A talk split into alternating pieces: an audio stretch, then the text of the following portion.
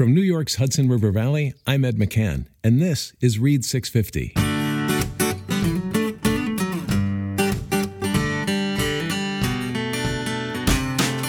Read 650 celebrates writers and the spoken word, five minutes and 650 words at a time. Voices of hope, true stories of resilience, recovery, and renewal. It's part of Carnegie Hall's Voices of Hope Festival which examines the life affirming power of music and the arts during times of crisis. Read 650 is a nonprofit literary organization with a mission to promote writers, with this forum for true personal stories told five minutes and 650 words at a time. For more Read 650, you can follow us on Instagram, Facebook, Twitter, LinkedIn, or at read650.org.